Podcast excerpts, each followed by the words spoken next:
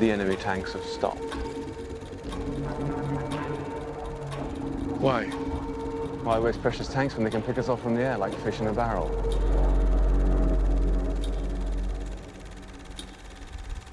There are 400,000 men on this beach. Where are we going? Dunkirk. Look at back. There's no hiding from this sun. We have a job to do. Καλησπέρα, είμαι ο Θάνος. Καλησπέρα, είμαι ο Κώστας. Ακούτε την κινηματογραφική εκπομπή Μπομπίνα και στο σημερινό επεισόδιο θα μιλήσουμε για την τελευταία ταινία του Christopher Nolan, Δουν Κέρκη. Μαζί μας έχουμε τον Γιώργο a.k.a. Popcorn Maniac του Spoiler Alert. Καλησπέρα Γιώργο. Καλησπέρα και από μένα. Καλησπέρα Γιώργο. Λοιπόν, ε, να ξεκινήσουμε έτσι με λίγα στοιχεία, να πούμε λίγο την υπόθεση της ταινίας. Ε, εκτιλήσεται τον Μάιο του 1940 και έχουμε, είναι οι αρχές του Β' Παγκοσμίου Πολέμου. Έχουμε τις γερμανικές δυνάμεις που πλησιάζουν στη Δουνκέρκη, που είναι ένα γαλλικό λιμάνι στη Μάνχη, κοντά στα βελγικά σύνορα, και έχουμε ουσιαστικά τις βρετανικές και συμμαχικές δυνάμεις που είναι αποκλεισμένες εκεί με την πλάτη στη θάλασσα και έχουν ουσιαστικά το πρόσωπο προς τον ισχυρό εχθρό έτσι, των ε, Γερμανών οι οποίοι πλησιάζουν. Και τότε το Βρετανικό επιτελείο ε, διατάζει την επιχείρηση Δυναμό όπου αρχίζουν, ε, στέλνουν κάποιους ψαράδες για να μαζέψουν ε, τους ε, εναπομείναντες ε, και ούκο λίγους ε, στρατιώτες. Αν θυμάμαι καλά, νομίζω είναι, ήταν 400.000 άτομα περίπου. Ναι, εντάξει. Μιλάμε για Ναι. τεράστιο, τεράστιο ποσό, έτσι. Και είναι εντυπωσιακό το ότι ε, το λιμάνι, δηλαδή την έβλεπε στην ε, την Αγγλία Ναι, ναι. απέναντι. Και είσαι σε γαλλικό έδαφος, ε, με αποκλεισμένος. Και δεν ξέρω αν ισχύει ιστορικά η- ε, αυτό που, δίνει, που, που φαίνεται μέσα στην ταινία που λέει ότι αρχικά ο Τσόρτσιλ είχε ζητήσει να σωθούν 30.000 να μεταφέρουν από αυτούς. Και τελικά σώθηκαν 300.000. Το, ότι, το αρχικό νούμερο δεν ξέρω αν ήταν απλά για λόγους εντυπωσιασμού, αλλά αν σκεφτεί κανείς τις συνθήκες, Ναι, όντως. Αν και δεν έχει πολλές αναφορές ε, στην πολιτική της εποχής και στα, στους στρατηγούς κτλ. Έχει κάποιες μικρές ουσιώδεις αναφορές στη ταινία στο γεγονός ότι η Βρετανία προσπαθούσε να κάνει συντήρηση δυνάμεων ε, σε περίπτωση που ο πόλεμος πάει, περάσει απέναντι στο νησί. Ε, ναι, και γι' αυτό και δεν έστειλε πολεμικό Μπράβο. αποστόλο για να τους ε, μαζέψει.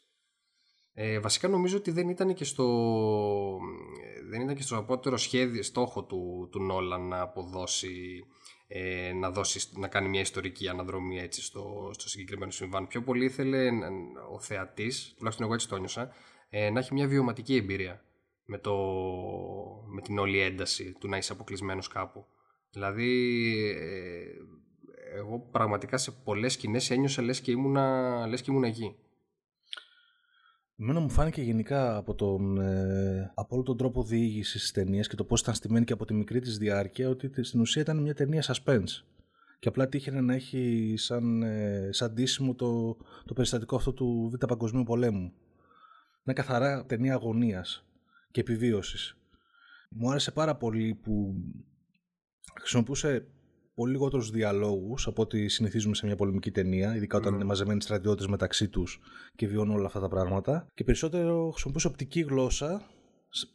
Μερικές φορές μου θύμιζε λες και έβλεπα ταινία βουβού κινηματογράφου ή ταινία του Hitchcock που δεν ακούς κάτι αλλά βλέπεις σινιάλα κινηματογραφικά που σου εντείνουν την αγωνία και το, το άγχος. Ε, βασικά τώρα που το λες, sorry που σε διακόπτω, ο ίδιος ο Νόλαν είχε, έχει αναφέρει ότι είχε επηρεαστεί από βουβό κινηματογράφο και πολεμικές ταινίες του 24 όπως το Grid ή το, μια ταινία του 16, το Intolerance Love Struggle Throughout the Ages ή την Αυγή του 27 που υπήρξαν, ε, εμπνεύστηκε τέλος πάντων για, ε, για, το, για τη Δουνκέρκη.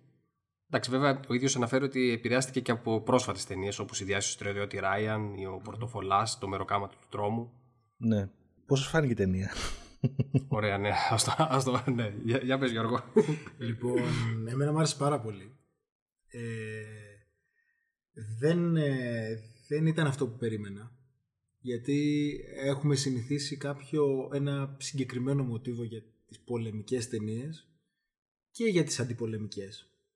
Έχω την αίσθηση ότι η συγκεκριμένη δεν ήταν ούτε, ούτε μπορούμε να τη χαρακτηρίσουμε πολεμική, ούτε αντιπολεμική. Σωστά το λες ότι ήταν μια ταινία suspense, αλλά, πολύ, αλλά ήταν πολύ ιδιαίτερη.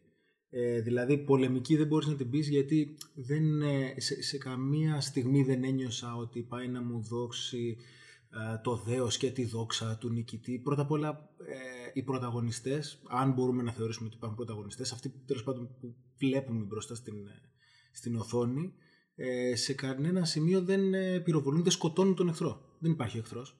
Και δεν, και δεν εμφανίζονται και καθόλου. Ε, Ναι, ε, δηλαδή ελάχιστα- νομίζω δύο ελάχιστα- Γερμανοί σε κάποια φάση. Ναι, λίγο, είναι στην αρχή που Ναι, τρέχει να ναι, γλιτώσει. ναι, ο μπράβο, άλλος. μπράβο, Απλά μπράβο. υπάρχουν γιατί τρέχει να γλιτώσει. Μμ, μμ, Αυτό. μμ, Και μμ. ε, δεν τους βλέπουμε. Μμ, Τρώει μμ, σφαίρες. μμ, μμ. Αυτό. Ε, οπότε πολεμική δεν τη λες, δεν δοξάζει κάτι. Ε, αντιπολεμική πάλι, ναι μεν, οκ, έχει μία θέση από τη στιγμή που, που α, βρίσκεσαι σε αυτή την άσχημη κατάσταση και προσπαθείς να επιβιώσεις, οκ, είναι κάτι κακό ο πόλεμο, ο πόλεμος από το οποίο πας να επιβιώσεις, οπότε έχει κάτι αντιπολεμικό. Αλλά ούτε, ούτε αυτό νομίζω ότι είναι ότι θα τη χαρακτηρίζει αντιπολεμική. Περισσότερο αυτό επιβίωσης και με πολύ ιδιαίτερο τρόπο που δεν υπάρχουν χαρακτήρες, δεν σε νοιάζει, σε νοιάζει τι θα γίνει με αυτούς, αλλά, αλλά ας πούμε δεν μπορώ να θυμηθώ κανένα όνομα από τους χαρακτήρες που, που υπήρχαν. Ε, κανενός η ιστορία δεν με κέρδισε να, μεταφ, να ταυτιστώ μαζί του, αλλά ταυτόχρονα αισθανόμουν ότι ήμουν δίπλα τους.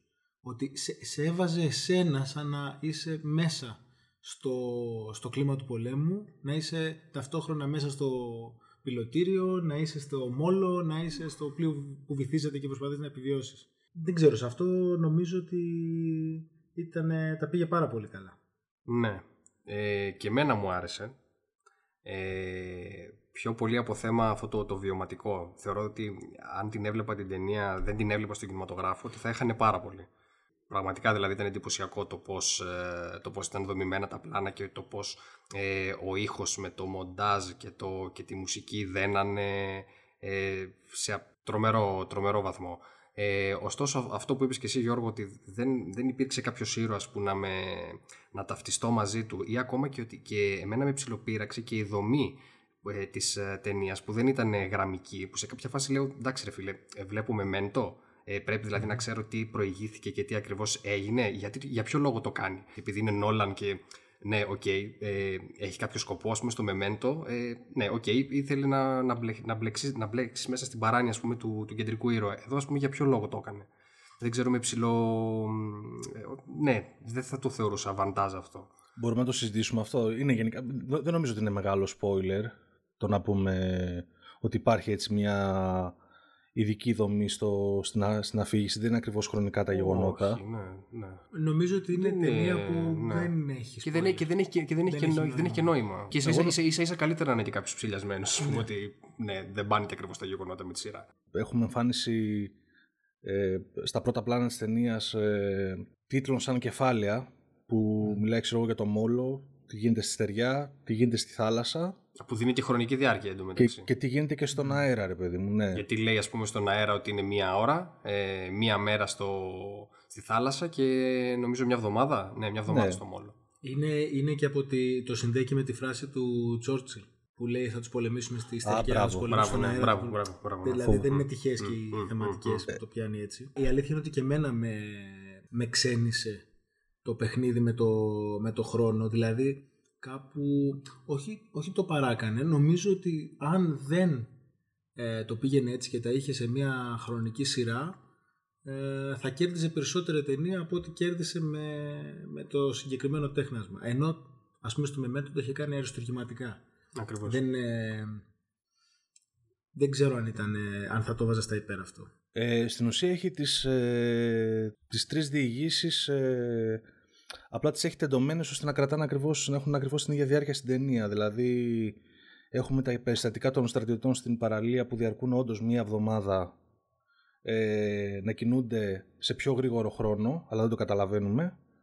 Το, τα περιστατικά στη θάλασσα, τα οποία διαρκούν μία μέρα για να περάσουν, σχεδόν μία μέρα για να περάσουν απέναντι στο κανάλι, τα οποία και αυτά διαρκούν ακριβώς έχουν το, το, το ίδιο ποσό χρόνου στην ταινία. Παράλληλα τρέχει και η ιστορία του Χάρντι, η οποία είναι σε, σε πιο τεντωμένη, γιατί στην ουσία η επιχείρησή τους στον αέρα που τους βοηθάει σαν πιλότος της Βρετανικής αεροπορίας κρατάει μία ώρα με βάση και τα καύσιμα που έχει. Δεν μου φάνηκε τόσο τρικ εντυπωσιασμού όσο μου άρεσε το γεγονός ότι με έκανε να νιώσω χαμένος χρονικά όπως θα ένιωθαν και αυτοί οι άνθρωποι όσον αφορά ε, από τη δικιά τους οπτική ογωνία καθένας στο, στο πού βρίσκεται η επιχείρηση και στο πώς προχωράει. Δηλαδή έχει την αγωνία των στρατιωτών που περιμένουν, περιμένουν στην παραλία ξέρω, για μια εβδομάδα και δεν ξέρουν ακριβώς τι θα γίνει. Έχεις την αγωνία των, ε, των, ε, πώς το λένε, των ανθρώπων που πάνε να τους πάρουν, που διαρκεί μία μέρα η επιχείρησή τους.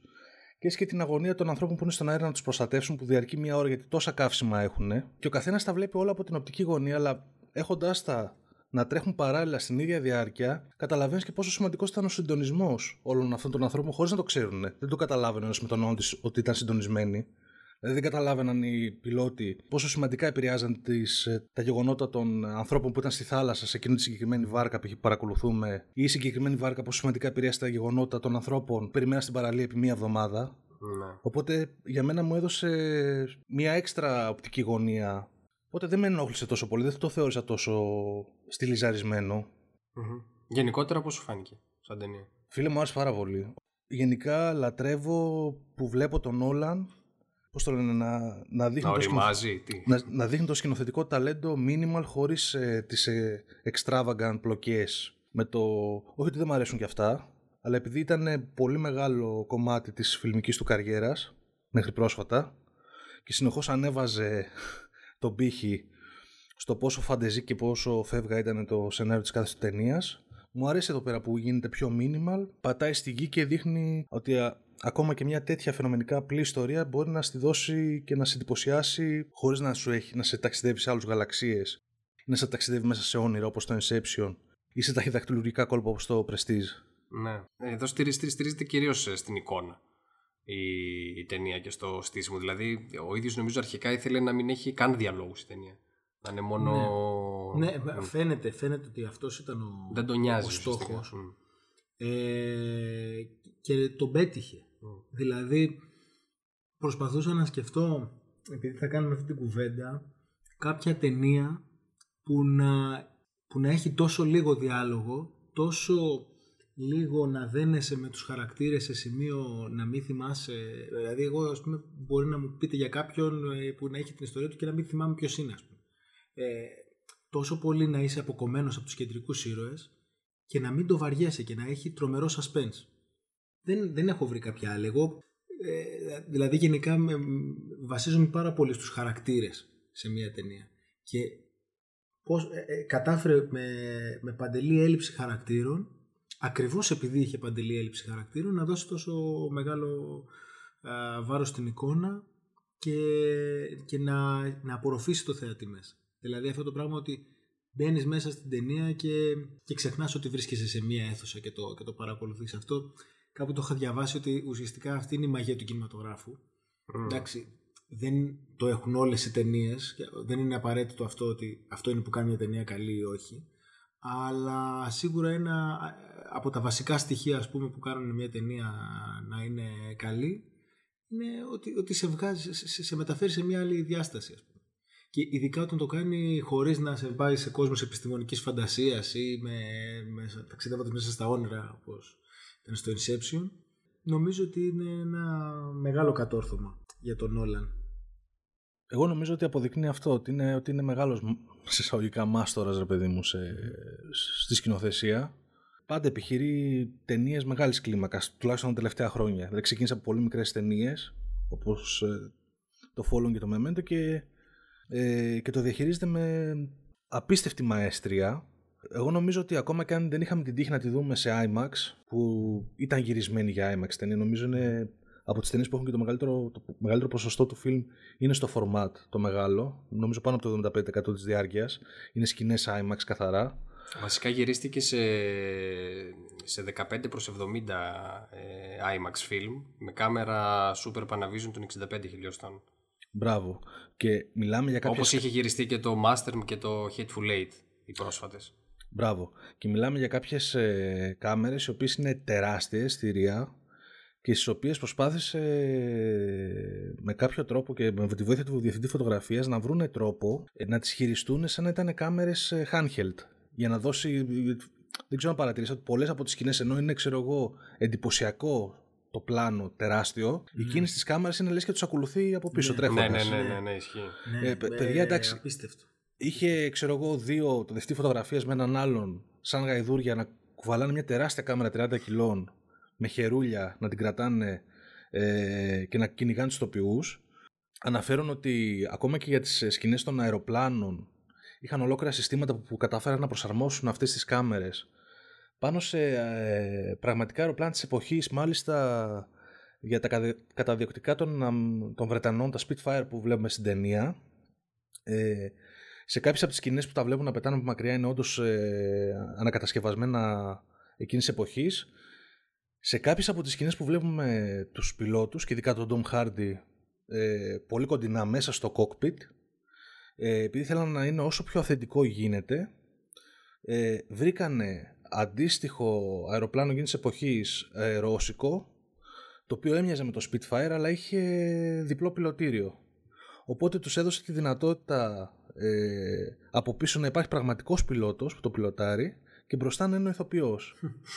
Έλα, και, ρε. με, και με ειδικές... με- ναι, Wow. και, ναι, wow, wow, και με, Δηλαδή, ε, θες να πεις ότι το πέταξαν το... Ήταν, πετού, ε, πετούσε εκείνη τη στιγμή. Δηλαδή, ο Χάρντι είχε, ο Χα- είχε ο Χα- πιλότο οκ. μαζί του. ο, ο, Εντάξει, ο, ο, ναι. ο Χάρντι, ο Χάρντι πε- πε- πε- πετούσε σε vintage αεροπλάνο, έτσι. Εντάξει, εγώ, δεν θα, εγώ δεν θα μπορούσα να υποδηθώ πάντως. Εντάξει, να, να το ξέρετε. Κοίτα, τον δρόμο θα έπρεπε να υποδηθείς, οπότε κομπλέ.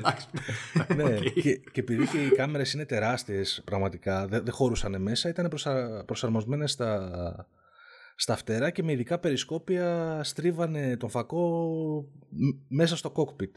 Δηλαδή Wow. κάναν τεράστια, πρα- ε, ναι, τεράστιες πατέντες για να μπορέσουν να το κινηματογραφήσουν σε τόσο μεγάλο φορμάτ. Η σκηνή, η- θυμάμαι τη, η πρώτη σκηνή νομίζω βομβαρδισμού στη, στην παραλία, στην ακτή. Πόπο, ναι. που έχει ναι, εκείνο ναι, το πω, πω, γενικό ναι. πλάνο, Ναι, ναι, ας ναι. πούμε, ακούς ε, Που σκάνε οι έρχονται βόμβες, τις σιρήνες ναι, ναι. και σκάνε οι Πω, βόμβες πω, ναι. και μετά στο γυρίζει στο κοντινό που πέφτει η άμμος πάνω στο, στο κράνος του. Εντάξει, αυτό δηλαδή Και εγώ μιλάμε ένιω- ένιωσα ότι έπεσε κόκκο στο κεφάλι μου. Δηλαδή ήταν, ήταν πραγματικά φοβερό. Μοναδικές στιγμές ας πούμε ε, κινηματογράφου. Δηλαδή Και τις Αμύωτο, ένιωθες να πλησιάζουν πραγματικά. προς τα σένα, έτσι. Δηλαδή, Ναι, ναι, ναι, ναι, ήταν φοβερό. Δηλαδή, Ναι. νομίζω ότι μέχρι εκείνο το σημείο δεν είχε, δεν είχε μιλήσει καθόλου. Καθόλου, Ήτανε ναι. που ξε, ξεκινάει Ναι, ναι, με τα ναι, φυλάδια ισχύει, που ισχύει. πέφτουν. Ναι, Εντάξει, επίσης απίστευτο ξεκίνημα. Ναι, Απίστευτο άνοιγμα με τα φυλάδια τα προπαγανδιστικά των Γερμανών που τους δείχνει να περπατάνε στα σοκάκια. Τρέχει, τρέχει, τρέχει, φτάνει στην παραλία βομβαρδισμός. Εντάξει, και μπορεί να είχαν περάσει 10 λεπτά. Ναι, ναι, ναι. ναι. Απίστευτο. Ε, πάντως εγώ να προσθέσω ότι παρόλο που λέμε ότι και καλά ήταν, δεν υπήρχε έτσι, συναισθηματικό δέσιμο με κάποιον ήρωα, ε, εγώ το ένιωσα ας πούμε με, τους, ε, ε, με τον καπετάνιο και το, τον γιο του ε, και τον άλλον τον νεαρό, τέλος πάντων να μην σπολεριάσουμε τι ακριβώς γίνεται, ε, αλλά εκεί πέρα όμως ένιωσα, παρόλο που δεν, δεν, πάλι δεν είχαν βάθος οι χαρακτήρες, ε, νομίζω η αντίδραση και η μεταστροφή ειδικά του γιού του μετά που μαζεύουν έναν ε, που μαζεύουν τον, ε, τον Gillian Murphy τέλος πάντων τον στρατιώτη ε, ήταν φοβερή Οι μηνύες ήταν πολύ καλές. Απλά δεν υπήρχαν χαρακτήρες σαν χαρακτήρες. Δηλαδή, ας πούμε, αυτός που ακολουθούμε καθ' όλη τη διάρκεια. Αυτός, ναι, δεν μαθαίνεις Όπως, τίποτα, ναι, ναι, όπως, όπως είδα και σε ένα βίντεο το οποίο έκραζε την ταινία. Ε, επειδή ακριβώς δεν είχε χαρακτήρες και δεν του άρεσε αυτό, έλεγε Μπορεί να είναι serial killer. Μπορεί να είναι χειρότερος άνθρωπος στον κόσμο. γιατί να το συμπαθήσω, γιατί να με νοιάζει να σωθεί, ξέρω εγώ. ναι, δεν συμφωνώ με αυτό, αλλά όντως δεν ξέρεις τίποτα για αυτούς. Γιατί είναι, ρε παιδί μου, πώς να σου το πω. Ο Σαν να ανώνυμος ήσουν εσύ και, στρατιώτης. και να πολεμά. Ναι. Ο ανώνυμος στρατιώτης πραγματικά. θα- Και εσύ, αν πολεμούσες, δεν θα ήξερες στο διπλανό τάγμα αυτός που είναι. ακριβώς Τι είναι. δεν θα Μπορεί έχεις να το, ήταν δεν θα έχεις χειρότερος το, στον μπράβο, κόσμο. δεν θα έχεις Και το όμως, χρόνο να εκείνη- συζητήσεις μαζί τους Ναι, ας πούμε. εκείνη τη στιγμή όμως είστε οι άνθρωποι που προσπαθείτε να επιβιώσετε και να σώσετε τη ζωή σας και περνάει το βομβαρδιστικό από πάνω, ας πούμε. Ακριβώς. Δηλαδή αυτό είναι το συνέστημα. Και όχι μόνο αυτό, και, και, και πολλά κλειστοφοβικά συναισθήματα. Εγώ ένιωσα δηλαδή, ειδικά εκεί πέρα στο, στο, στο κομμάτι της βάρκας που έχει τις τρύπες και αρχίζει και μπαίνει το νερό μέσα, όπως και στο cockpit που ήταν ο άλλος Στο- και προσπαθούσε εκεί να που βγει. βυθίζεται το Δηλαδή αεροπλάνο, ένιωθα να μου απίστευτο. κόβεται η ανάσα. Εντάξει, δηλαδή. ε, Και στο, και στο, Πραγματικά. στο βρετανικό πλοίο που βυθίζονταν ε, και γέμισαν ε, Μπράβο. Ναι. τα καταστροφ... ναι. Αφού, αφού μετά βλέπεις Wow. τους του ήρωες που, τους ήρωες που τους μαζεύουν και δεν θέλουν να μπουν σε deck μέσα σε κατάστρωμα και, το- τους, νιώ- και, τους- και, και το καταλαβαίνεις. Λες, ναι, προφανώς και εγώ δεν θα έμπαινα. Ναι, ναι, φο- φοβερό, φοβερό, πραγματικά Και φοβερό. σε, σε εκείνα τα σημεία θύμισε, θύμισε Νόλαν. Μπράβο. Ενώ ήταν αρκετά ξεχωριστή η ταινία, σε, όχι με την καλή έννοια θέλω να πω, αλλά εκείνη θυμήθηκα, «Α, ναι, είναι του Νόλαν. Ε, ή- ήταν λίγο πάνω, πάνω, πάτε για πάνω σε κάποια μοτίβα. Ε, σκηνοθετικά. Ε, βέβαια θα ήταν. ενδιαφέρον ε, έτσι ένα πείραμα να, να μπορούσαμε να δούμε την ταινία χωρίς να ξέρουμε την έχει γυρίσει ο Νόλαν. Θα καταλαβαίναμε άραγε ότι είναι του Νόλαν. Δηλαδή είχε κάποια χαρακτηριστικά σημάδια του. Προσεγγίζει εσύ με, με γεωμετρική ακρίβεια τα, τον τρόπο που διηγείται, τον τρόπο που ξετυπλώνουν τα γεγονότα. Νομίζω είναι. Πώς να σου το πω, σαν να είναι μαθηματικό μυαλό πάνω στην τέχνη του σινεμά. Εσύ πιστεύεις δηλαδή ότι είχες σφραγίδα; Ε, αν, αν εσύ το πας ότι για να έχεις φραγίδα Νόλαν ε, θα πρέπει να είναι, ξέρω εγώ, να έχει μέσα και το σεναριακό υπόβαθρο του φανταστικού όπως ε, στα προηγούμενα. Όχι. Εγώ, εγώ και μόνο αυτό το λίγο με το timeline ας πούμε, που έκανε το περίεργο, Έχει. ίσως μου έκανε ένα κλικ. Ότι... Όχι, μ. και τα πλάνα. Και τα πλάνα, δηλαδή τα... Τα πλάνα μαζί με τη μουσική. Μα, α, μπράβο, και η μουσική. Η μουσική πολύ Ε, χαρακτηριστική, όντως. Θα μου πεις. Εντάξει, η μουσική δεν είναι. Είναι, είναι όμως Ναι, σε ναι, πόσε όχι, ταινίες, σε πάρα δια- πολλές ταινίες. δια- Ναι, ναι, ναι. σε όλα τα Batman. ναι. Και στο, και στο Inception και στο Αλλά είναι και ο Interstellar. τρόπος που το δένει. Και ο τρόπος και το πού θα επιλέξει να, να δυναμώσει τη μουσική, πού θα Έτσι. επιλέξει να αυξήσει το συνέστημα. Και δεν ξέρω αν το, αν το παρατηρήσετε γενικά στη μουσική. Ε, επειδή γενικά η ταινία είναι σαν ένας αγώνας ενάντια στο χρόνο και στη στεριά που πλησιάζουν οι Γερμανοί και το νιώθεις χωρίς να τους βλέπεις, αυτό είναι το γαμάτο ε, και στη θάλασσα που βλέπεις να κινούνται τα πλοία και να έρχονται τα βομβαρδιστικά κτλ αλλά και στον αέρα που και εκεί είναι αγώνας ενάντια στο χρόνο με, με έξυπνο τρόπο γιατί δείχνει τα καύσιμα που χάνει ο Χάρντι Ναι. το οποίο ήταν γαμάτο ρε φίλε, ήταν πολύ αγωνιώδες να ξερεις ότι δεν έχει ένδειξη στο, στα καύσιμα και προσπαθεί συνεχώς να υπολογίσει με, με βάση το ρολόι του πόση ώρα έχει ακόμα πτήσεις. Με βάση όλο αυτό λοιπόν νομίζω ότι αποδόθηκε και στο soundtrack ακούγεται κανονικά. Τα tracks έχουν ε, τον ήχο ρολογιού μέσα. Βασικά είναι όντως ρολόι και μάλιστα είναι ρολόι του Σαν ίδιου με- του Νόλαν. Όχι, είναι του ίδιου του Νόλαν. το, το, έδωσε- το, το έδωσε ο Νόλαν στον ε, Hans Zimmer. Ε, ηχογράφησε ο Zimmer το, Σοβαρά μιλάς. τον ήχο. Ναι, ναι, ναι. Δεν είχα ιδέα, ρε φίλε, και, σοβαρά και, μιλάς. και, και έκατσε και τον έβαλε σε synthesizer τέλος πάντων και τον πείραξε και τον έβαλε σε όλο το soundtrack. Όπου όντως πραγματικά ακούγεται σε όλη την ταινία. Ε, και σταματάει να χτυπάει όταν μπαίνουν οι πρωταγωνιστές ε, στο τέλος της ταινίας στο τρένο. Όταν έχει ηρεμήσει δηλαδή το όλο πράγμα. Και- Όλο, σε ολόκληρη την, υπό- στην υπόλοιπη ταινία χτυπάει το ρολόι. Και νομίζω ότι παρατήρησα ότι αν το δεις και στις σκηνές της παραλίας αλλά και στις σκηνές του τέτοιου χτυπάει και σε, σε διαφορετικό ρυθμό. Δηλαδή ότι ο- Ανάλογα με την ένταση. το, και με την ένταση αλλά και το beat στην παραλία που είναι πιο αργά τα γεγονότα ε, και τα λοιπά σε σχέση με τον αέρα, σε σχέση με το τέτοιο, στον αέρα π.χ. χτυπάει πάρα πολύ πιο γρήγορα το ρολόι. Ωραίο και αυτό το, το, το concept. Και, και νομίζω ότι μου άρεσε και πολύ η μουσική ε, γιατί δεν είχε έτσι αυτό το χαρακτηριστικό θέμα του Zimmer όπως είχε ξέρω εγώ, το Inception ή το Batman. είχε, ήταν, ε, δεν, ναι, εντάξει, δεν ήταν όμως. Εγώ νομίζω ότι, ε, ότι, ότι έντυσε απλά πάνω στις σκηνές χωρίς να έχει κάποιο χαρακτηριστικό θέμα αυτή Δεν- τη φορά. Εντάξει, δεν αντέγραψε για πέμπτη φορά το ίδιο το κομμάτι, ξέρω εγώ, το time. Εντάξει, θύ- θύμιζε λίγο βέβαια. Σε κάποια φάση έλεγα ότι τώρα θα εμφανιστεί ο Τζόκερ. Εντάξει, ναι, ε, όντως, ρε φίλε, πραγματικά. Πραγματικά. δεν το 'νιωσε σε κάποια beats Το 'νιωσα, του κομματιού το 'νιωσα. ότι. Το, είχα, το είχα νιώσει από πριν, όταν πριν δω την ταινία, όταν άκουσα ένα track στο YouTube και λέω τι φάση τώρα, είναι Dark Knight, οκ. Έχω την εντύπωση ότι ε, σε καμία φάση της ταινίας δεν, ε, δεν κατονόμασαν τον εχθρό.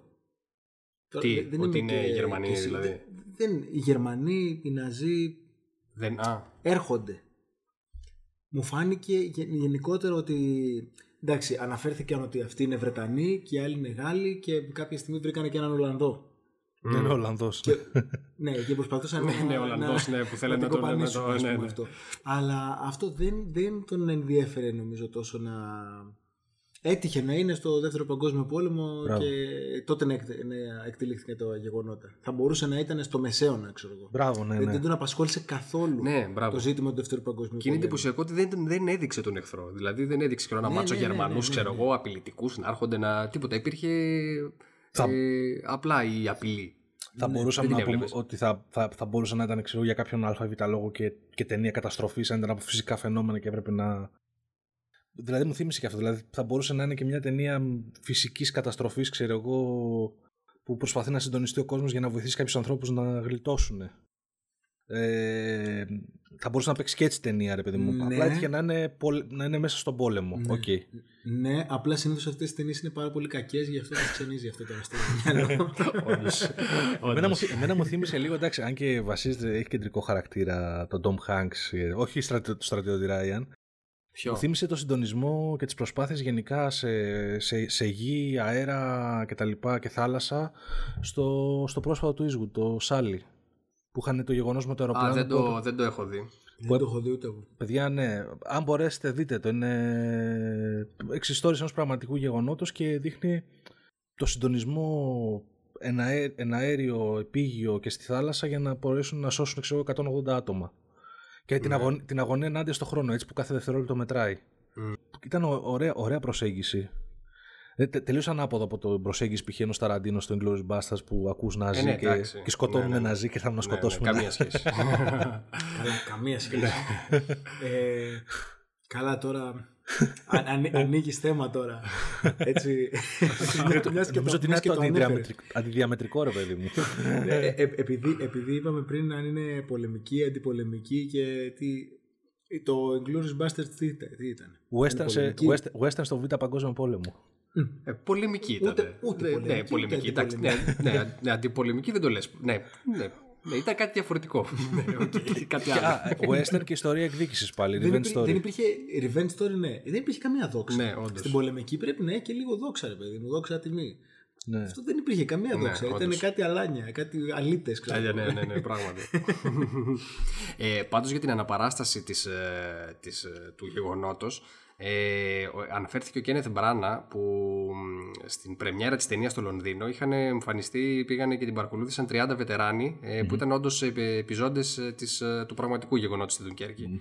Και αφού είδανε τέλος πάντων την ταινία και τους ρωτήσανε πώς τους φάνηκε είπαν ότι μ, πιστέψαν ότι απέδωσε πολύ ρεαλιστικά ε, το τι συνέβη τότε. Απλά το soundtrack της ε, ταινίας τους, φάν, της- τους φάνηκε πιο δυνατό από ότι ο πραγματικός βομβαρδισμός. Και ήταν ένα σχόλιο μάλιστα που ο ίδιος ο Νόλαν το, το απόλαυσε ο Νόλαν. Αν ήταν και ένα σήμα κατεθέν που είπες που ρώτησες πριν Θάνο αν θυμίζει ταινία Nolan είναι το γεγονός ότι δεν βλέπεις εύκολα CGI. Είναι καλά κρυμμένα και έχεις πάρα πολλά πρακτικά εφέ. Το συνηθίζεις σε τέτοιες παραγωγές. ναι.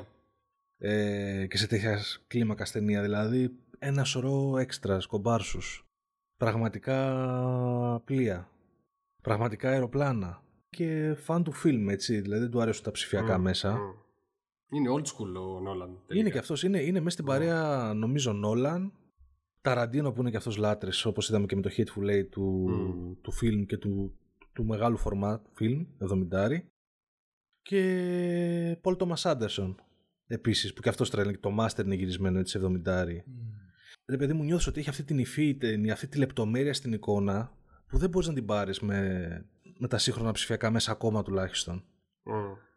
Μου άρεσε και η σκηνή εκεί πέρα που το κοινωνιολογικό και ανθρωπολογικό σχόλιο, ρε παιδί μου, μέσα στη βάρκα που είπες με τις σφαίρες που γεμίζει με νερά, που στρατιώτες από, το, από την ίδια πλευρά, που προσπαθεί ο ένας να, να βάλει σε κίνδυνο τη ζωή του άλλου για να σωθεί, έτσι. Ναι, ναι. Όχι, και επίσης ήταν εντυπωσιακό που ακόμα και οι Γάλλοι στρατιώτες που ήταν στην χώρα τους ε, θέλανε να φύγουν. Ε, εγώ νομίζω ότι εκεί πέρα ένιω, ένιωθες το, τον πανικό που υπήρχε και την απειλή. Ε, ούτε καν το σκέφτηκα. Ναι, εκεί, εκεί πέρα που φεύγανε, που φεύγανε προς, το, κα- προς το καράβι. Ε, εννοείται θέλουν να φύγουν. ξέρω. ναι, αλλά ήταν, ήταν στη χώρα τους έτσι. δηλαδή, Ναι, αλλά ερχόντουσαν. Έρχονται τα λα- Όπο- όπως Ε, δεν- orcs. Όπο- όπως, όπως δεν, German orcs. Ό- Όπως δεν ήταν πολύ γαμάτο και το γεγονός ότι σε κάποια στιγμή που επιβάζονται στη, στο μεγάλο πλοίο που- το οποίο εν τέλει βυθίζεται ε, αυτός που μένει έξω ρε παιδί μου και καλά είναι ο, ο Γάλλος ο οποίος κρύβεται ως Άγγλος και καλά για να βλέπει μην τυχόν έρθει καμιά τορπίλη έτσι το δικαιολογεί ο άλλος αλλά στην ουσία το χρησιμοποιεί ο Νόλαν για να έχεις μετά μια σκηνή του Γάλλου στρατιώτη ο οποίος κοιτά από μακριά την πατρίδα του να, να καίγεται έτσι, και τους ναι, ανθρώπους ναι, μέσα ναι, στη μπράβο, θάλασσα. μπράβο, όντως. Ναι. Εν τω μεταξύ, ναι, ο... τώρα να, δεν ξέρω. Ποιος, Αν ήταν ο ίδιος Γάλλος. Ο Γάλλος ο οποίος ήταν στο, στο καράβι που το πυροβολούσαν και είχε τις τρύπες και μπαίναν τα νερά. Μπράβο, Α, αυτός Και ήταν. του, ναι. λένε, και του λένε εσύ ε, αυτός δεν έχει βγάλει τσιμουδιά. Ναι, ότι είναι Γερμανός επιπλής. και καλά, ναι. Αν δεν το λέγανε δεν θα το έχεις παρατηρήσει. Ότι Τόσο δεν, μίλησε, λίγους μπράβο, ότι διαλόγους δεν έχει η μίλησε. ταινία. Μπράβο, όντως ισχύει. Τόσο λίγους διαλόγους Ισχύει. έχει η ταινία. Ισχύει. Πολύ δυνατό. Ναι, ε, εγώ να πω τώρα κάτι στα μείον. Ε, δεν με ενθουσίασε και πολύ το φινάλε. Μου φάνηκε πολύ έτσι.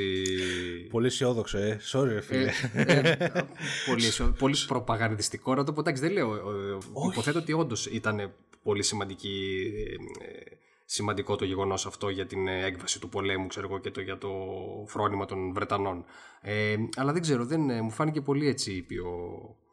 Ε, θα προτιμούσα να τέλειωνε κάπως διαφορετικά. Δεν ξέρω. Κοίτα, Ήταν- κερδίθηκε ήταν- ήταν- Εντάξει, ναι. Να γινόταν σφα- Όχι, να όχι, γινόταν όχι, σφαγή δεν στην ήθελα να παραλία, κερδίσουν οι ξέρω. Γερμανοί, μην- Μην παρεξηγηθώ. Εντάξει, ξέ- ξέρουμε θα ότι σ' αρέσουν Αισιόδοξο τα... για κάτι που πήγε καλά τελικά. Όχι, παιδιά, μην παρά έξω. Το νου σας. Ο Θάνος λατρεύει τα σκοτεινά φινάλε, ρε παιδί μου. Οπότε φαντάζομαι ότι θα ήθελε εκεί πέρα έτσι, μια σφαγή στην παραλία στο τέλος. Ε, ναι, μωρή, ήθελα λίγο κόκκινα σκοτεινό χώματα. παραπάνω, ναι, λίγο- ναι. Ω, μπράβο. Sorry δηλαδή που σωθήκανε στην πραγματικότητα. Ε, sorry.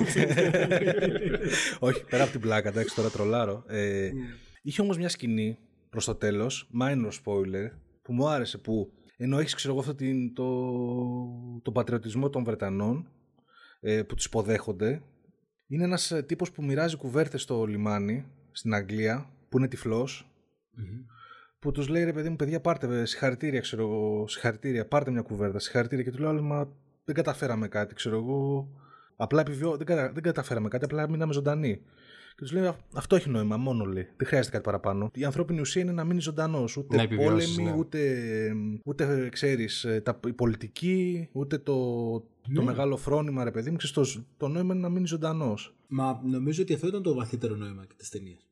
Ναι, η επιβίωση. Αυτό, αυτό πήγαν Η επιβίωση και, το να σε- και, και η προσπάθεια του να σε βάλει σε αυτό το κομμάτι, ότι θέλω να επιβιώσω. Ναι, με να επιβιώσεις έτσι ώστε να μπορέσει να, μπορέσεις να ξαναδώσεις τη μάχη σου. Αλλά το νούμερο ένα είναι να επιβιώσεις. Μμμ. Οπότε δεν ξέρω κατά πόσο ήταν ρε παιδί μου, ξέρεις έτσι, ταρατατζούμ, ταρατατζούμ, πατριωτικό το φινάλε. Νόμιζα ότι ήταν ε, ανθρώπινο ρε παιδί μου. Δεν νιώθω δηλαδή ότι μας έτριψε στη μούρη. Ζήτω η Βασίλισσα, ζήτω το τέτοιο. Ότι... Ζήτω, ζήτω ο Τσόρτσιλ σίγουρα δεν μας. Ναι. Γιατί το χτύπησε κατευθείαν ότι ο Τσόρτσιλ είπε να σωθούν 30.000 γιατί πρέπει Μπράβο, να ναι, κρατήσουμε ναι, το ναι. τέτοιο. Και- Δηλαδή ουσιαστικά είπε οι υπόλοιποι 300 τόσες, ε, 70.000 Μμμ. να πάνε να πνιγούν. Δεν με ενδιαφέρει και στείλτε τις βάρκες. Πώς σας φάνηκε το... η σκηνή με τον στρατιώτη στη βάρκα που είχε πει TSD μετά από τη μάχη; Το πώς το απέδωσε, ρε παιδί μου. Εντάξει, χωρίς να σπολεριάσουμε τελείως. Ε, εμένα ήταν από τις αγαπημένες μου, από Μπράβο. τους αγαπημένους μου χαρακτήρες και, και μάλιστα το, το είπα και πιο πριν και η αντίδραση που είχε ο, ο γιος του, Ναι. ε, του καπετάνιου τέλος πάντων ως προς αυτόν. Ε, ήταν, ε, ήταν φοβερό. Ε, να, να, να, να δώσω τώρα, μου sorry επειδή θα το ξεχάσω, να δώσω ένα trivia για πριν για τον τυφλό που είπες. Ε, τον υποδύεται ο Τζον Νόλαν που είναι θείος του Κρίστοφερ Νόλαν. Ρε παιδιά, άμα δείτε στα credits της ταινίας, έχει, εφ- έχει 4-5 είναι Νόλαν Nolan. μέσα. Πλάκα κάνεις. Τι έφερε όλο το σόι, έφερε. και, και, τα, και αυτά τα ονόματα ε, σε δεύτερους ρόλους είναι σε κάθε ταινία του Νόλαν, έτσι. Α, ναι. Οκ. Ωραίος, ωραίος. Εντάξει, ναι, ρε παιδί. Ήθελε να κόψει λίγο από το μπάτζετ του. να, δω- να, να δώσω κι εγώ ένα μικρό trivia, για- γιατί θα το ξεχάσω. Εννοείται, Ε, δώσε. στη μικρή βάρκα που είναι ο, ο πατέρας με τον γιο του, ρε παιδί μου, και το άλλο το παιδί που βοηθάνε στην επιχείρηση, ο Μίστερ Ντόσον, όπως τον αποκαλούμε στην ταινία. Μμμ. Εντάξει, μιλάμε για ε, μεγάλα κυβικά Βρετανό ηθοποιό, ρε παιδί μου, του θεάτρου, ο οποίος έχει παίξει και σε ταινίες, έχει εμφανιστεί στο... ε, σε μια πρόσφατη του, του, Spiel- το Bridge of Spies του Spielberg, δεν ξέρω αν το είχατε Νομίζω, δει. νομίζω πήρε και Όσκαρ εκεί. Μπράβο. Εντάξει, ηθοποιάρα Λιτάρας, φάνηκε τεντρικό. και εδώ. Ηθοποιάρα, φίλε. Ναι, ναι, ναι, Δεν ναι. νομίζω να έχετε αντίρρηση. Όχι, όχι καμία. Και fa- fun fact, στο Ready Player One του Spielberg παίζει τον, τον Χάλιντι που είναι ο μεγιστάνας ε, του παιχνιδιού στην ταινία, του, του Virtual Reality. Καλή φάση. Καλή Δεν φάση, έχει, φίλε. δεν έχει βγει ακόμα αυτό. Πολύ αναμενόμενο. Το 18 έρχεται, ναι, ναι. Ωραίο. Όμορφο. Αυτά είναι. Ο, ο, ο Μπράνα, ρε φίλε, έπαιζε τον Μπράνα. Ωραίος Ο όμως. Μπράνα έπαιζε τον Μπράνα, κλασικά. ναι. Ισχύει, εντάξει. Οκ. Αλλά είναι γαμάτος, ρε Προφανώς. φίλε. Δεν μπορώ. χω- Τον λατρεύω τον Μπράνα. Είναι, είναι, είναι, ρε φίλε, πληρώνεται για, τη, για το κύρος που δίνει η φάτσα του όταν μπαίνει στο πλάνο, ρε φίλε. Δεν ξέρω. Δεν ξέρω. Είναι, έχει, έχει ένα quality, ρε παιδί μου, αυτός ο ηθοποιός. Είναι, είναι, ε, είναι σεξπυρικός, ρε φίλε. Δεν ξέρω. Μια κριτική βέβαια που θα μπορούσε να γίνει είναι αφού δεν θέλεις να βάλεις πολλούς διαλόγους, αφού δεν θες να δώσεις βάση στους χαρακτήρες, μην βάλεις και ονόματα ηθοποιούς. Ναι, όντως. Όχι, μην βάλεις Ναι, καλούς ηθοποιούς, ισχύει, μην βάλεις ισχύει. ονόματα, έτσι ώστε να μην πάει ο άλλος να δει την ταινία επειδή παίζει ο Τόμ Χάρντι, γιατί δεν έπαιζε κανένα ρόλο ότι έπαιζε ο Τόμ Χάρντι. Ναι, καταρχάς είναι στη- σχεδόν στο 80% της ταινίας φορούσε την. ε, Γι' αυτό. Το, το, Πα- τη πάντως- μάσκα. τέλος πάντως ο πάντων. Νόλαν είπε ότι γι' αυτό τον διάλεξε, έτσι. Γιατί ξέραν ότι στις σκηνές, λέει, των πιλότων στα Spitfire, Ναι. λόγω του το μικρόφωνο ήταν. Με... Θέλαν να το κάνουν όσο πιο ρεαλιστικά γίνεται. Σε πολλές πολεμικές ταινίες, λέει, τους δείχνουν να έχουν ανοιχτές τις μάσκες, ενώ τις είχαν πάντα κλειστές γιατί το μικρόφωνο επικοινωνίας είναι μέσα στη μάσκα. Ναι. Ναι. Οπότε το είχαν, είχαν καταλάβει ότι θα πρέπει, ρε παιδί μου, οι πιλότοι να παίξουν με τα μάτια τους και μόνο. Και λέει, ποιος ήταν σε τελευταία μου ταινία λέει, που έδωσε φοβερή ερμηνεία φορώντας μάσκα; Α, ο Τόμ Χάρντ που έπαιξε τον Bane. Α, έπαιξε, έπαιξε και στο Mad Max. Σωστό γι' αυτό. ναι, και στο Mad Max που έχει τη μουτσούνα Ναι. κλειδωμένη, ξέρω εγώ. Γιατί να μην το ξαναπάρω. Και έχει αυτό, ρε φίλε, αυ- αυτή η ματιά του Χάρντι, δεν ξέρω. παι- Παίζει, παίζει να έχει εκπαιδεύσει τα, τα μάτια του ερμηνευτικά, ρε φίλε, ο τύπος, μετά από τόσες ταινίες με μάσκες. Ισχύει. Πάντως να πούμε ότι στις γυναίκες, όσες γυναίκες ακούνε και θα πάνε να δουν την ταινία για να δουν τον Tom Hardy, μάλλον θα απογοητευτούν. Θα τον δούνε δύο λεπτά. παιδιά, νομίζω ότι πάντως ένα από τα παιδιά τα νεαρά που έπαιζε, εγώ τώρα εντάξει είμαι και άσχετος από το, το pop culture το πρόσφατο. Α, ναι, μπράβο, είναι από ένα συγκρότημα νομίζω. Γιατί, Το- γιατί στην προβολή ήταν, ε, μου έκανε εντύπωση. Πέρα από το άλλο το κοινό το... που θα πήγαινε να δει μια πολεμική ταινία κτλ. Στις Μμ. πρώτες σειρές ήταν γεμάτο με κοριτσάκια, ξέρω εγώ, 14-15 χρονών που. Σαν... Ποιος είναι το One Και- Direction, νομίζω; One Direction. Μπράβο, ναι, και, φο- ναι. και, και συζητούσαν το όνομά του, ρε παιδί μου. Και λέω, κοίτα να δεις. Και, και Και δεν μου λες, στις σιωπές ήταν σιωπηρές. Όχι, Οι δεν- 14χρονε. Δεν μίλησε, δεν, δεν, δεν μίλησε κανένας μες στην ταινία, έτσι. Είχαν Έλα, όλοι. ρε. Ε, ναι, σοκαριστήκαν όλοι. Ε, ε, ήταν, ήταν ε, πο- μεγάλη η ένταση. Το κοινό ήταν τελείως. Ε, ε, Πώς το λέμε, Α, το στόμα- ήταν. Ναι. με το στόμα ανοιχτό. Ήταν γεμάτη η αίθουσα. Οκ. Δεν ακούστηκε κιχ. Δεν ξέρω σε εσάς. Ε, Εμείς δεν πήγαμε σε multiplex η αλήθεια είναι για αυτόν τον λόγο και όντως υπήρχε ησυχία. Ναι. Αν και φαντάζομαι ότι αν επιλέγαμε multiplex θα ήταν πολύ διαφορετικά τα πράγματα γιατί όντως έχει πολλές σιωπές η ταινία. Άλλα τρίβια λοιπόν. Για δώσε. Η ταινία διαρκεί λίγο περισσότερο από μια μισή ώρα και είναι η μικρότερη σε διάρκεια ταινία του Νόλαν μετά το Following, την πρώτη του. Ε, επίσης, ο Κρίστοφερ Νόλαν μαζί με τη σύζυγό του την Έμα Τόμας ε, και έναν φίλο ε, κάνανε το πέρασμα μεταξύ Αγγλίας και Δουνκέρκης με βάρκα ε, ακριβώς τον ίδιο, την ίδια πορεία τέλος πάντων που είχαν ακολουθήσει τότε ε, οι πολίτες που πήραν τους ε, στρατιώτες ε, και διήρκησε 19 ώρες. Είχα ακούσει ότι. Όντως είχα ακούσει σε συνέντευξη που το είχε αναφέρει πριν από 20 χρόνια, βέβαια, σαν ταξίδι αναψυχής, ρε παιδί μου, ξέρεις τέτοιο, αλλά είχαν πέσει σε αγριεμένα νερά. Μπράβο, για τις συνθήκες της θάλασσας ήταν ουσιαστικά που κράτησε τόσο παρόλο που είναι πολύ κοντινό το... Και σε, ναι, σε σημείο που τρομοκρατήθηκαν, δηλαδή και φοβηθήκαν και για τη ζωή τους, ξέρω εγώ. Και του έμεινε στο, στο μυαλό, ήξερε την ιστορία ότι πήγανε πολίτες για να περάσουν το κανάλι να σώσουν τους στρατιώτες. Ε, αλλά την ήξερε σαν παραμυθάκι, λέει, και για πρώτη φορά πέρα από το... Ε, πώς το λένε, από τις λεπτομέρειες του πολέμου, της πολιτικής εποχής κτλ. Κατανόησε ότι πόσο δύσκολες ήταν και οι συνθήκες. Φαντάσου για αυτούς τώρα τον Όλαν και τη γυναίκα του που πήγανε για αναψυχή, που δεν, υπήρχαν, δεν υπήρχε, ξέρω εγώ, εμπόλεμη ζώνη. Μμ. Ε, άρχισε και τρύπησε στο μυαλό του η ιδέα πώς θα ήταν, ε, πόσο πιο σοβαρά θα ήταν τα πράγματα για τους α, απλούς ανθρώπους πολίτες που πήγανε ξέροντας ότι εκεί υπάρχουν γερμανικά υποβρύχια, γερμανικά αεροπλάνα που βομβαρδίζουν. Μπράβο, ναι, έλατε. Ναι, οπότε... Ε, ε, α, να ξεκινήσουμε να πούμε κάποια πράγματα για τις συνεργασίες ε, της ταινίας. Ε, λοιπόν, είναι η πέμπτη συνεργασία του Κίλιαν Μέρφυ με τον Christopher Nolan. Ε, επίσης, είναι η έβδομη συνεργασία του Christopher Nolan με τον Michael Caine, όπου σε αυτή την ταινία έδινε τη φωνή του ε, σε ένα σταθμό που ακουγόταν στην αρχή της ε, βασιλικής πολεμικής αεροπορίας. Ε, ναι, και το επιβεβαίωσε τέλος πάντων ο Νόλαν ότι ήταν ο, ο Michael Caine στη φωνή. Οι υπόλοιπες ταινίες είναι φυσικά εντάξει, το, όλα τα Batman, το Interstellar και το Inception. Ναι, ναι. Και το Prestige. Και στο, και στο Prestige, ναι. Μπράβο, ναι. Έχουν, κάνουν καλό συνδυασμό. Ε, Επίσης είναι η έκτη συνεργασία του Christopher Nolan με τον ε, συνθέτη Hans Zimmer.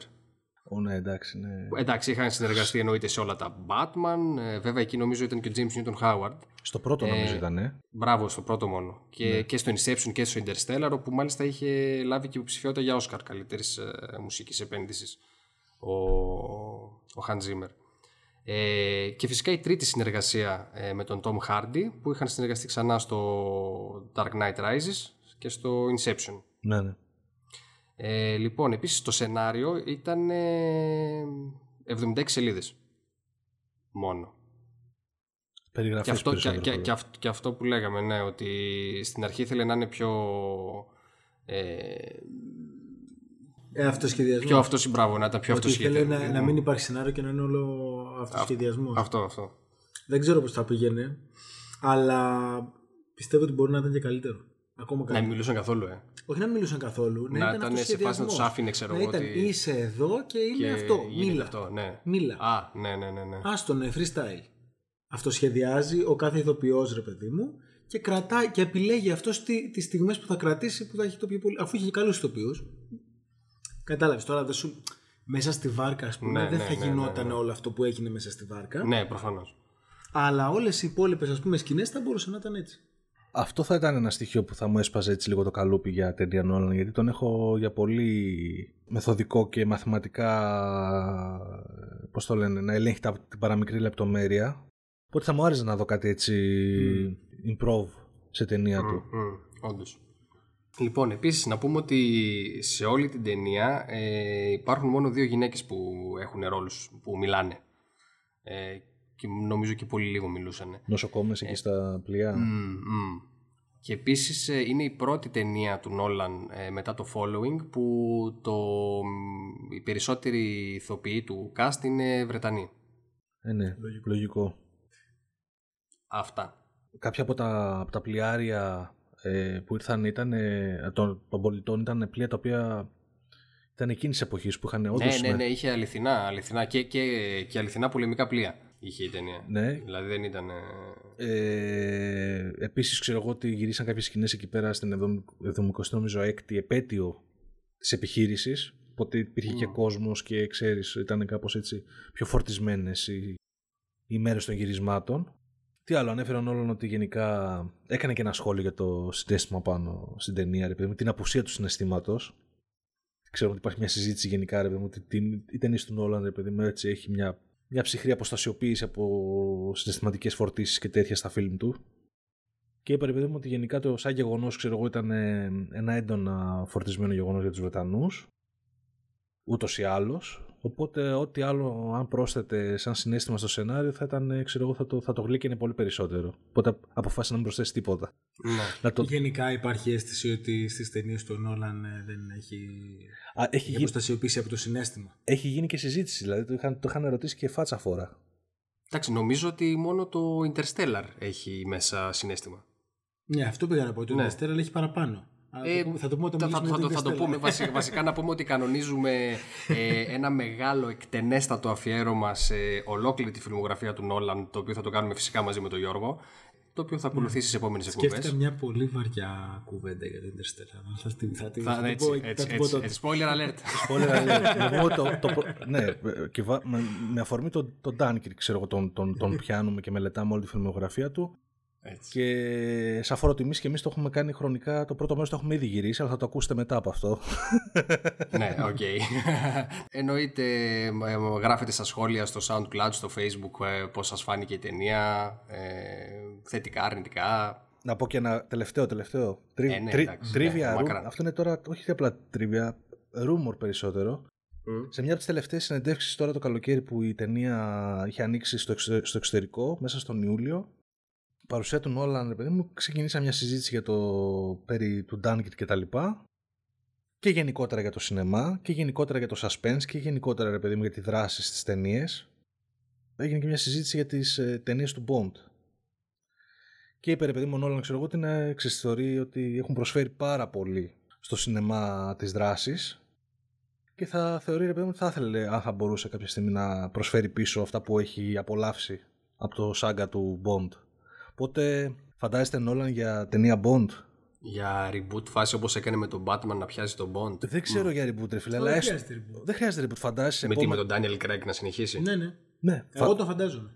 Φίλε, πορώθηκα. Με τον Daniel Craig το φαντάζομαι. Πορώθηκα. Ναι. Να μου το έλεγες προ Daniel Craig εποχή θα γέλαγα. Οκ, αλλά με τον Daniel Craig το φαντάζομαι. Πάντως, Θέλω, ε, Ο Daniel Craig είχε δηλώσει ότι ξέρω εγώ, άμα είναι να κάνω άλλο Bond, ξέρω εγώ, κόψτε μου το χέρι. Ξέρω, εγώ, Ναι, κάτι και τέτοια. τελικά, Αλλά θα, τελικά, τελικά θα γυρίσει. κάνει και ναι. μπράβο, επέστρεψε. και, νομίζω, και νομίζω ότι θα γυρίσει πάλι και ο Sam Mendes. Οπότε. Εντάξει, φαντάζομαι όμως το μεθεπόμενο ρε φίλε να είναι Bond από διαχειρός Νόλαν. Τρελαίνομαι ρε φίλε, δεν ξέρω. Εντάξει, εγώ, εμένα δεν με ενθουσιάζει τόσο η ιδέα, δεν ξέρω, δεν μου κάνει κλικ. Τι να πω. Γιατί ρε μαλάκα. Ε, εντάξει, ξέρω εγώ ρε μαλάκα, τι να σου πω. Θέλω, θέλω να δω, τον θέλω τον Όλαν σε άλλα άλλη μέρια. Ω, φίλε, ξέρω. θα, τα, συ- θα τα συζητήσουμε στα επόμενα, στα επόμενα podcast. Ευχαριστούμε που μας ακούσατε. Να είστε καλά. Γεια χαρά. Γεια χαρά. Γεια σας.